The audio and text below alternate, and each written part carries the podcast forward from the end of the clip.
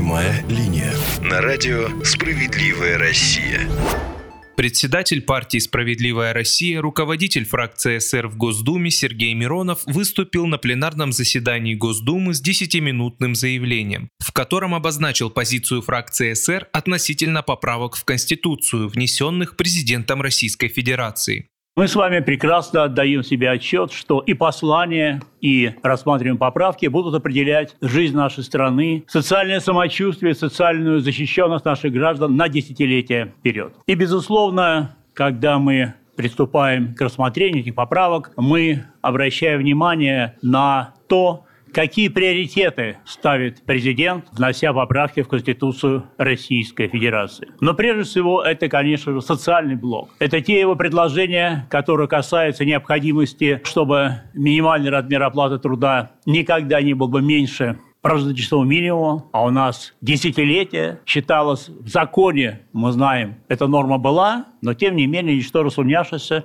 всегда это было очень несправедливое несоответствие. Мы с вами видим, что возникает конституционная норма возникнет, обязательно индексации пособий и пенсий, что тоже э, не говорит. Но, кстати, здесь э, не могу не сказать, что когда речь идет о регулярной индексации, наверное, все-таки имеет смысл, чтобы они были ежегодные. Регулярность у нас может быть, значит, не привязана к календарным годам. Уверен, что в результате принятых поправок, а я не сомневаюсь, уважаемые коллеги, и я уже слушал выступления моих коллег, руководителей всех трех фракций других, мы сегодня все скорее единогласно примем эти поправки. В первом чтении это будет правильно. Так вот, в результате этих поправок и в результате работы правительства, обновленного правительства, ровно на 50% обновилось наше правительство, мы уже в этом 2020 году увидим конкретные результаты, которые приведут и к уменьшению неравенства социального и снижения уровня бедности. Мы увидим и индексации пенсий и пособий. Мы увидим реализацию принципа всеобщности, справедливости и солидарности при пенсионном обеспечении. Ну и, конечно, мы увидим безусловное доведение минимального размера оплаты труда до прожиточного минимума. Второй блок поправок касается государственного строительства. И здесь, конечно же, прежде всего обращает на себя внимание то, о чем здесь, в этих стенах государственного Государственной Думы говорилось неоднократно. И справедливости ради нужно сказать, не только мы об этом говорили, а у нас это положение записано программе нашей партии «Справедливая Россия». Говорили практически представители всех фракций. Говорили о необходимости сделать так, чтобы нормы международных договоров и их интерпретация никогда не покушались бы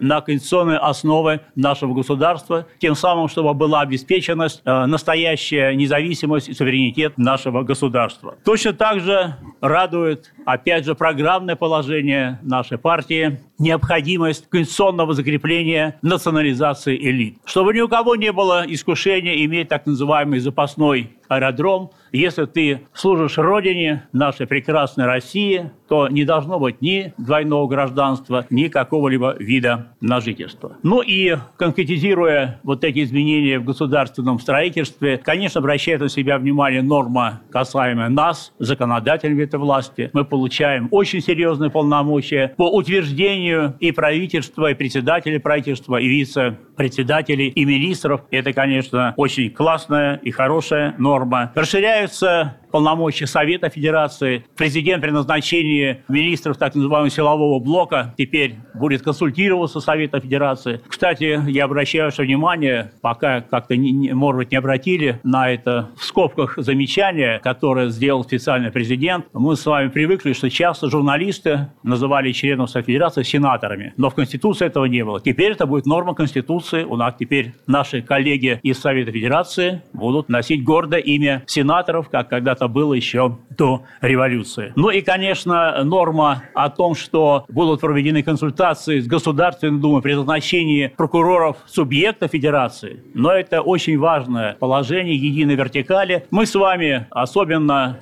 те, кто работает в регионах, и даже не только речь о наших одномандатниках, коллегах, мы с вами знаем, в каком иногда подчиненном положении находится прокурор государева ока, относительно губернатора того же, потому что он, ну, простите за такое выражение, да, кормится, можно сказать, с руки, получая те или иные блага. Исполнительная власть, конечно, замечательная норма, по которой президент будет иметь право отправить в отставку председателя правительства, не отправляя в отставку, не распуская правительство. Тем самым, э, как мы понимаем, возрастает персональная ответственность председателя правительства, о чем мы также неоднократно настаивали. Но не могу не упомянуть долгожданную норму о том, что э, у нас теперь местное самоуправление будет входить в единую систему публичной власти Российской Федерации. Это тоже очень важно. Ну и судебная власть, расширяются полномочия Конституционного суда. Э, это тоже, с нашей точки зрения, очень важно. Мы, естественно, ко второму чтению будем готовить поправки. И несколько слов я хотел бы сказать об этом. Первое. Мы все-таки будем настаивать на том, чтобы в Конституции была закреплена норма, что граждане Российской Федерации имеют право на пенсию, социальную пенсию женщине по достижении 55 лет и мужчине по достижении 60 лет. Считаем, что это очень важно и необходимо. Обязательно ежегодная компенсация, о которой уже говорится, но мы считаем, что должна быть дополнена нормой не менее чем на уровень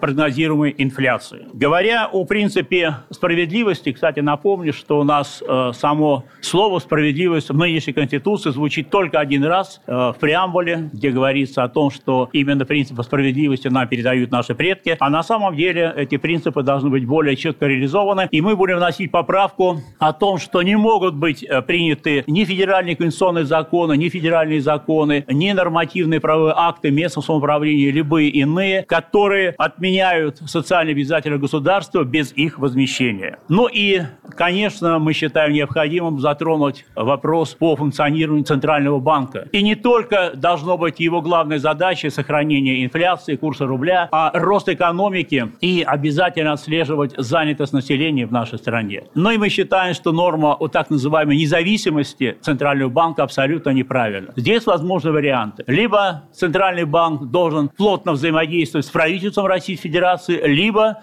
это э, взаимодействие должно быть с Государственной Думой. Сегодняшнее рассмотрение этого важного закона – это работа, как я уже сказал, на десятилетия вперед. Я абсолютно убежден, что то, что сегодня сделаем мы, это будет прочным фундаментом реальной социальной защищенности и чувства безопасности, прежде всего социальной, будущих поколений наших граждан.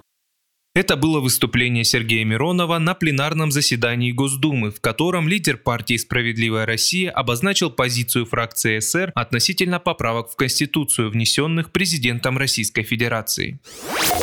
Прямая линия. На радио «Справедливая Россия».